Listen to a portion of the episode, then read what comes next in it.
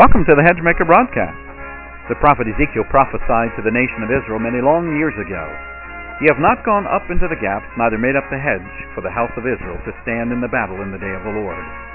He also said that the Lord sought for a man among them that should make up the hedge and stand in the gap before me for the land, that I should not destroy it, but I found none. Hedgemaker Baptist Ministries, located in beautiful Lancaster County, Pennsylvania, is attempting to stand in the gap and make up the hedge in these days of spiritual compromise and theological apostasy. Our biblical and historical Christian heritage challenges us to fill in the gaps left by those who have moved away from their biblical foundation. Listen now as we build up the wall and make up the hedge through sound preaching from God's holy word.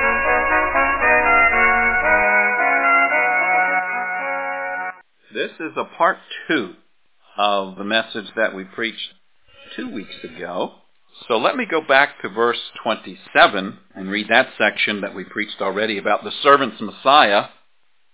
And then we'll pick on the verses 31 through 33 to be our message tonight. But reading in Mark 8:27, Jesus went out and his disciples into the towns of Caesarea Philippi. And by the way he asked his disciples, saying unto them, Whom do men say that I am? And they answered, John the Baptist, some say, uh, but some say Elias, and others, one of the prophets. He saith unto them, But whom say ye that I am? And of course Peter gives the correct answer. Peter answered and saith unto him, Thou art the Christ. That's the New Testament word for Messiah. And he charged them that they should tell no man of him. Then verse 31, And he began to teach them. And we're suggesting one of the reasons that he charged them not to tell because they didn't quite fully understand what it meant to be a Messiah. So he began to teach them that the Son of Man must suffer many things, and be rejected of the elders, and of the chief priests and the scribes, and be killed, and after three days rise again. And he spake that saying openly, and Peter took him and began to rebuke him. But when he had turned about and looked on his disciples, he rebuked Peter, saying, Get thee behind me, Satan, for thou savorest not the things that be of God, but the things that be of men. We want to continue looking at this Messiah tonight, and I want to compare God's Messiah with man's Messiah. God's Messiah, of course, is the way that the Lord is presenting himself. Man's Messiah is the way that Peter is rebuking the Lord. So, first of all, God's Messiah since he's teaching them about the Messiah, we'll look at the beginning of that teaching, the necessity for that teaching, and the content of that teaching under God's Messiah. And of course, the Lord Jesus Christ is God's Messiah. He is the promised one. The Christ, or Christos, and the Hebrew word Mashiach means anointed one, so he's the one chosen of God and, and consequently anointed to be the Son of God. Now, the disciples, of course, had made this profound, and Peter's speaking for them, but I think they're all making the same profession, a profound profession that Jesus was the Christ. He was the Messiah. He was the Son of the living God.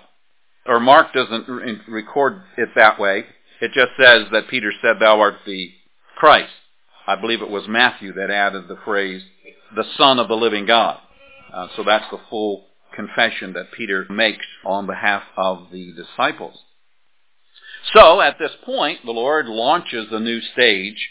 He begins to indoctrinate them into the way of God's Messiah, for God's Messiah was not man's Messiah.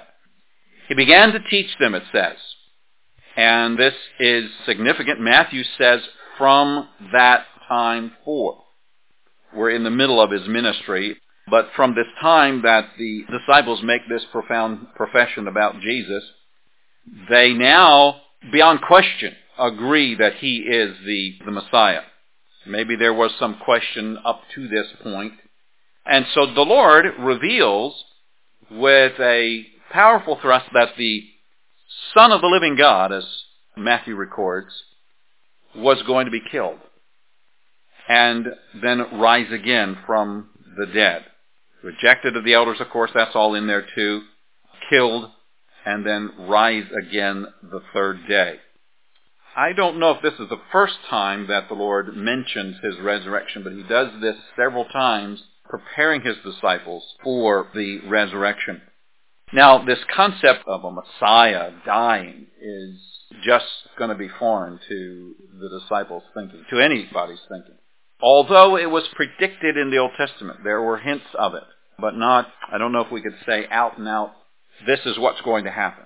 So the Lord took them aside and began to teach them that the Son of Man would suffer these things, be rejected of men. You can go back to Isaiah 53 and you can see it now after the fact.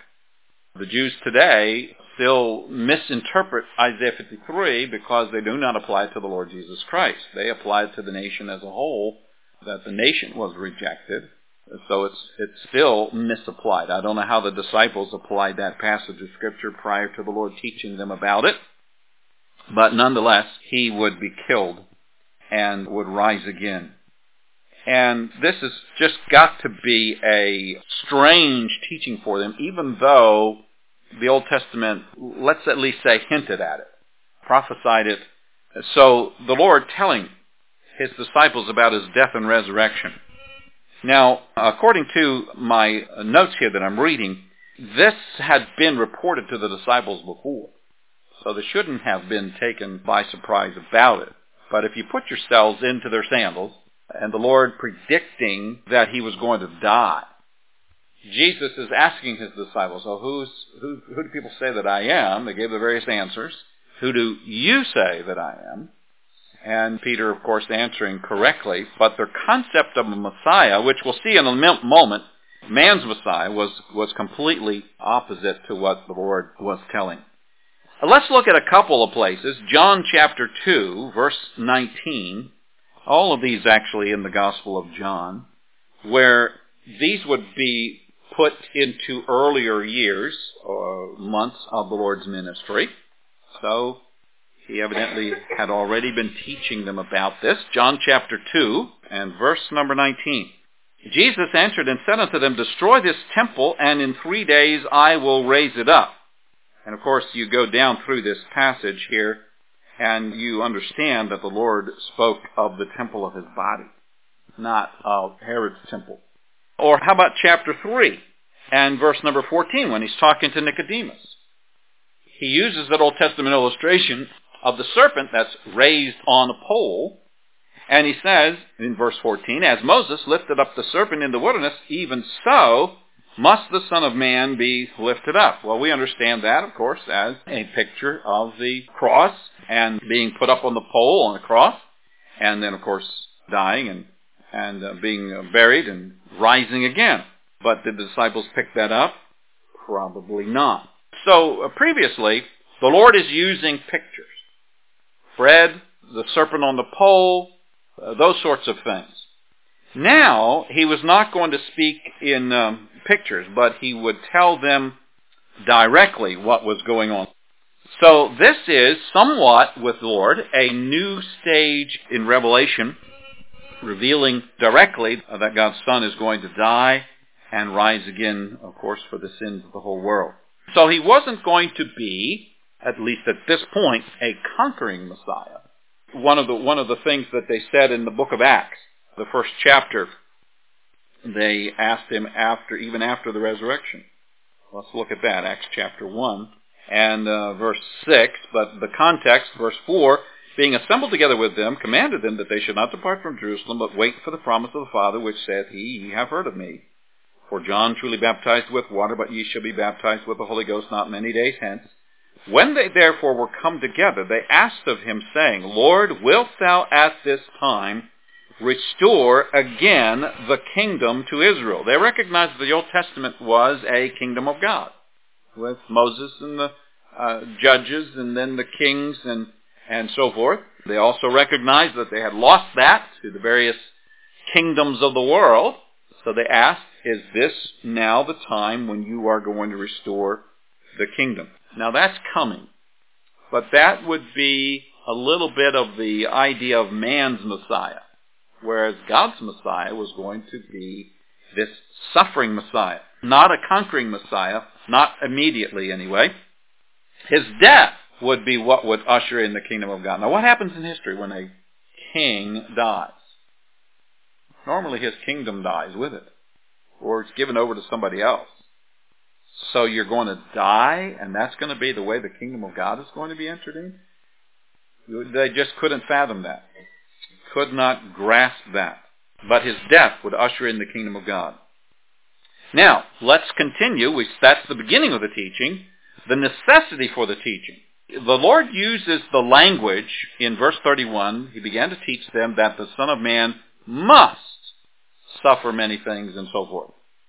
The must of this, the necessity for this teaching. This is a strong word in the, the Greek language, uh, this must suffer. It's got some constraint to it, some necessity to it. The Lord had to suffer. There was no way to get around this, although Peter is going to say uh, this, uh, this is not the way it's going to be. It was absolutely necessary by the very nature of the case for Jesus to suffer. There was no other way to bring about this salvation. He must suffer many things, be rejected, and be killed in order for this salvation to come.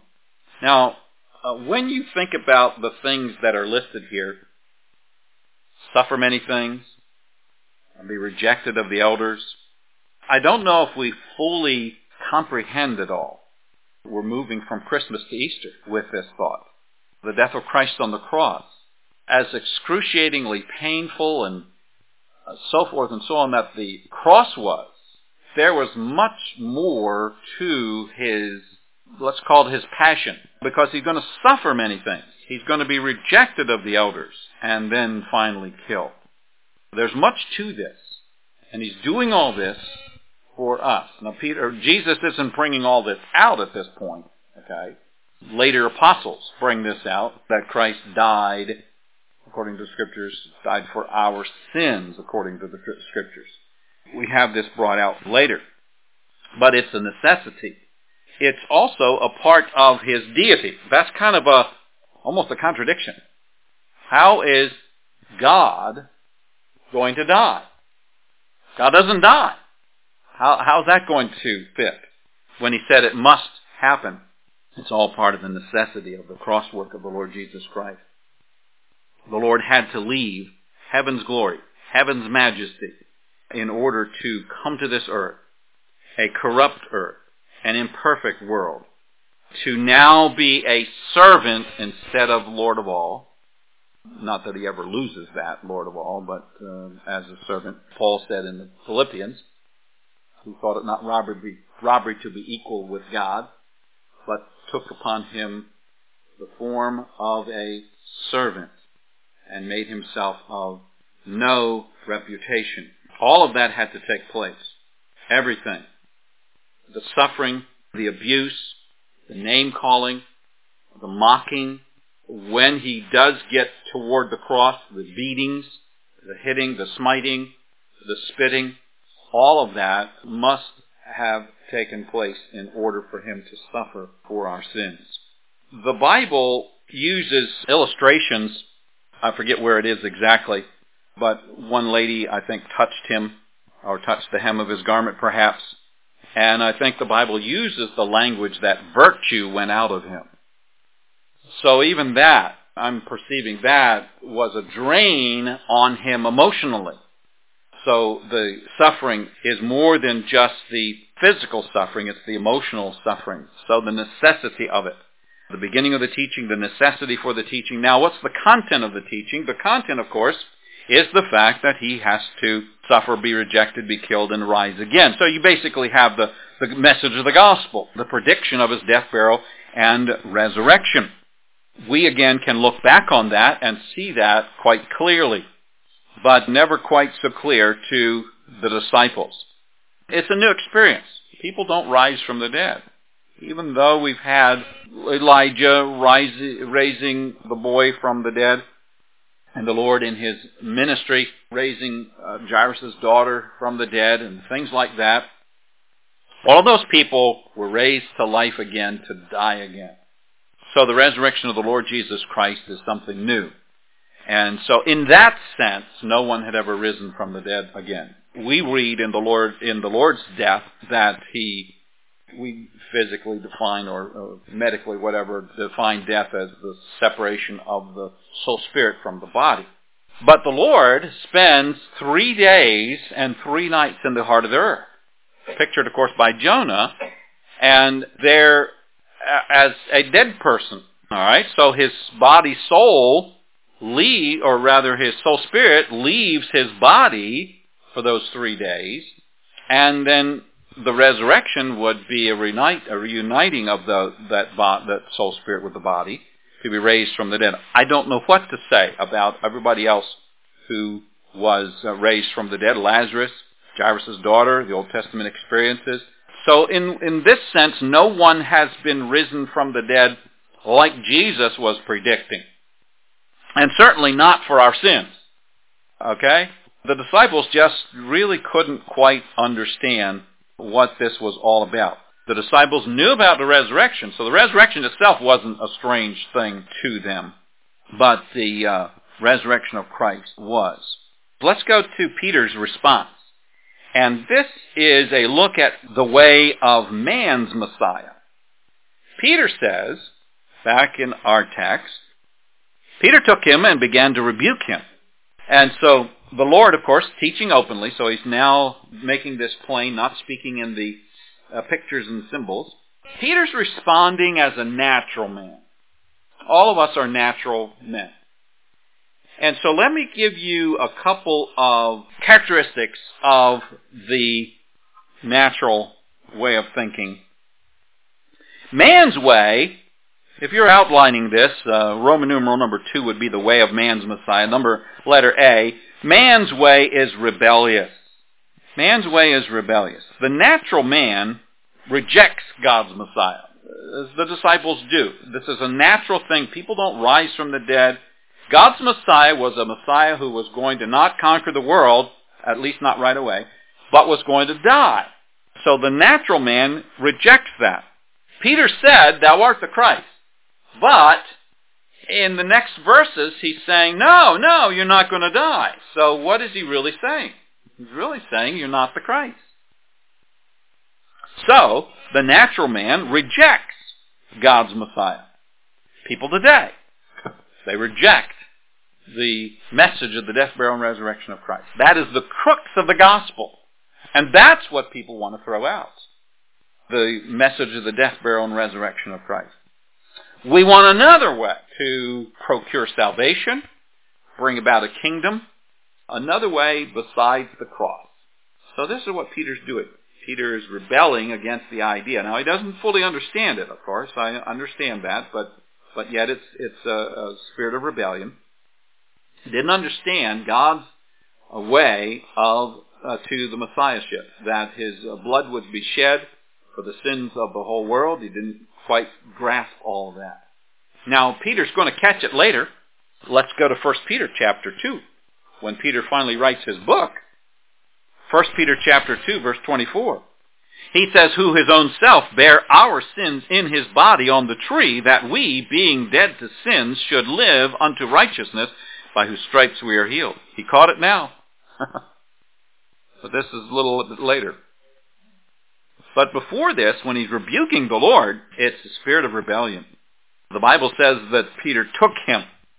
So he caught a hold of him. And we're, we're getting the impression that he began, when he began to rebuke him, that he's, no, this, you're, you're mistaken here. And we don't know all the details of what he might be saying to the Lord. But you know, we do that same thing, don't we? We don't physically take hold of the Lord. Sometimes people wish they could, and since they can't get a hold of the Lord, they'll try to get a hold of God's people and physically persecute them, do the things that they did to the Lord. So Peter began to rebuke him. It's like saying to the Lord, God forbid that this death, burial, and resurrection should take place. Wow, that just wipes out the gospel. See what Peter's doing with that? I'm sure Peter could be zealous, but his behavior was really the way of a, the natural man. He's thinking naturally. He's thinking carnally. And so man just rebels and recoils against the idea of a suffering Savior. That just doesn't make sense. we do the same thing when the Lord uses suffering in our lives to make us like the Savior. Right? We recoil from that suffering. The natural way is to back off of that. So we don't necessarily want to, how should I say, preach hard and heavy against Peter here. Peter's just like us. We don't understand it, but this is the way of man's Messiah. The natural man's idea of God and God's plan for man can be seen in uh, different ways. Some think that the path of life to this Messiahship is with indulgent love. The Messiah would be a loving Messiah. And so that's the picture that many, many present of the Lord Jesus Christ. Now, that is true. God is love. But love sent Christ to the cross. Right? John 3.16. For God so loved the world that he made his son suffer, be rejected of men, die on a cross. That's what love does. So we don't really understand love.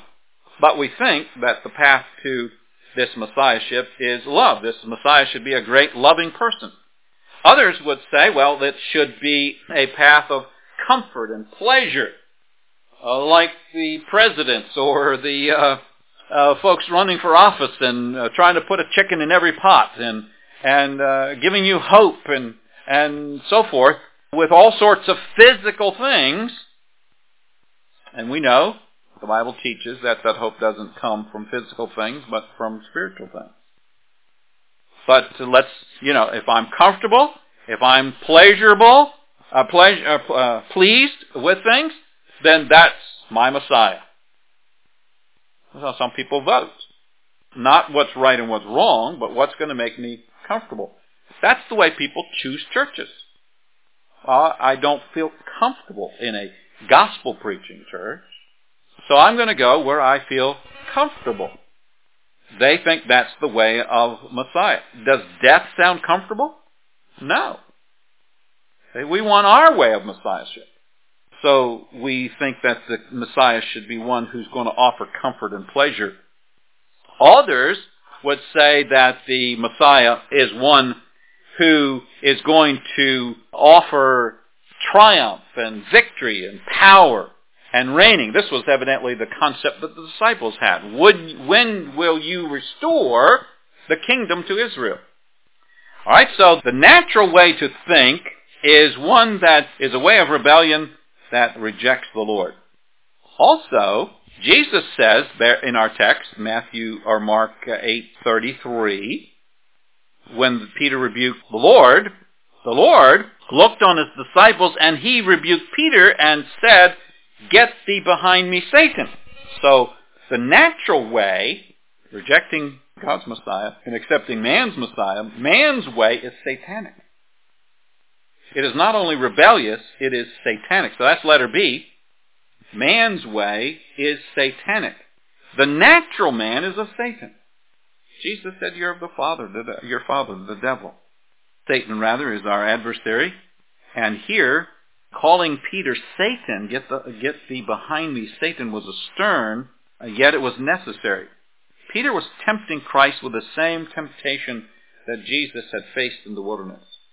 Same things that uh, Satan was saying to Jesus. Almost to say to Jesus, no, Peter, or no, Jesus, uh, don't go to the cross. Just be a nice guy and, you know, finish your life and do your best to bring in this kingdom. That's man's way, but it's not God's way. And so Peter was in sense tempting the Lord like Satan was. So when we refuse to accept God's plan for life, whatever it is, whether it's the matter of salvation and we kind of make our own way of salvation or whether it's anything else, God's way, when we reject God's way, we become an adversary to God. Satan was an adversary we oppose God's will. In essence, what Peter is saying is, Lord, I know better than you. and I'm going to tell you, this is not the way to go. I'm wiser than God. And Peter wasn't saying that outright, but in a sense, that's what he was doing. And that's what you and I do when we reject God's way and want our own way. So man's way is rebellious. Man's way is satanic. And then he also says in the end of verse number 33, For thou savorest not the things that be of God, but the things that be of men. Man's way is, thirdly, in the letter C, man's way is materialistic. The natural mind, natural man rather, sets his mind on material things. It's not wrong to set your mind on material things, but not to the exclusion of spiritual things. We need to, you know, we need to worry about, I shouldn't use the word worry, because the Lord told us not to worry, about our clothing and, you know, our job and so on. You can't just twiddle your thumbs and say, okay, well, I'm going to wait until a job pops in my lap. You got to go out and do something to uh, try to find a job. But we don't fret about those things. Fine line there, isn't there? The natural mind sets, or natural man sets his mind on these material things and not on the things of God. Isn't that what Paul's basically saying in 1 Corinthians chapter 1? And comparing the natural man with the spiritual man. It takes work for us, doesn't it, to put our mind on spiritual things. So these disciples had to rethink. Eventually they did it. I think it helped once the Holy Spirit came upon them uh, there in Acts chapter 2 and they began to have the minister of the Spirit of God to help them. Jesus said he would send a comforter, a helper, so that they could understand these things. Now what happens with the natural mind is that the natural mind is full of vanity. Let me just read, rather than us turning to these passages of Scripture. Romans chapter 8 verses 5 through 7. For they that are after the flesh do mind the things of the flesh, but they that are after the Spirit the things of the Spirit. For to be carnally minded is death, but to be spiritually minded is life and peace, because the carnal mind is enmity against God, for it is not subject to the law of God, neither indeed can be. In Ephesians 4:17, this I say therefore and testify in the Lord that ye henceforth walk not as other Gentiles walk, in the vanity of their mind. The natural mind is a vain mind because it's concerned about material things. What happens to material things? They come and go. We, we're supposed to be setting our mind, set your affection on things above, not on things on the earth. Psalm 94 verse 11, the Lord knoweth the thoughts of man, that they are vanity. Our thoughts are full of emptiness. Let me see if I can summarize these three things here. Man's way is rebellious. So what we were doing is like Peter did, we misunderstand the truth. And when we misunderstand the truth, they didn't understand about the death, burial, and resurrection, not at that point. So he rejected the truth. If I can't understand it, I'm going to reject it. Man's way is satanic. So what you do there is like Satan does, you reconfigure the truth. If you don't understand it, you don't reject it, well, let's reconfigure it. No, Lord, you're not going to die. We'll figure something out here. We reconfigure the truth, and thus we pervert the truth. So now, the way of salvation is not through the death of Christ or through his blood sacrifice, but some other way. And because man's way is materialistic, what we do there is we reinvent the truth. And as a result, it's empty. It's full of vanity. So man's Messiah is not the right way to go. We need to go back to God's Messiah. God's way is so deep. It's the best way. We may not understand it like Peter misunderstood it, but let's trust God's way and go with it.